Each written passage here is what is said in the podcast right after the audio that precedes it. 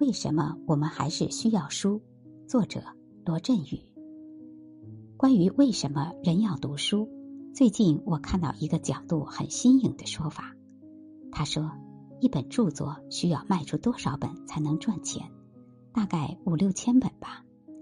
所以写书的人、出书的人，即使只出于经济利益的考虑，也只需要迎合这几千个人。所以一本书可以保留很多个性的部分，可以千姿百态。但如果是一部电影呢？票房不超过成本的3倍，制片方就是赔本的。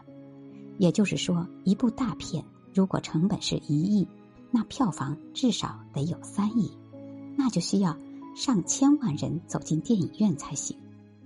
所以和一本书相比，一部电影要迁就更多的人，损失更多的个性和棱角。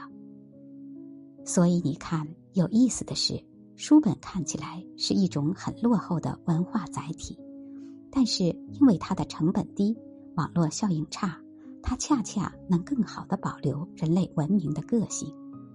而丰富的个性资源是什么？是能让我们组装成一个更有价值的自我的资源。所以要读书啊。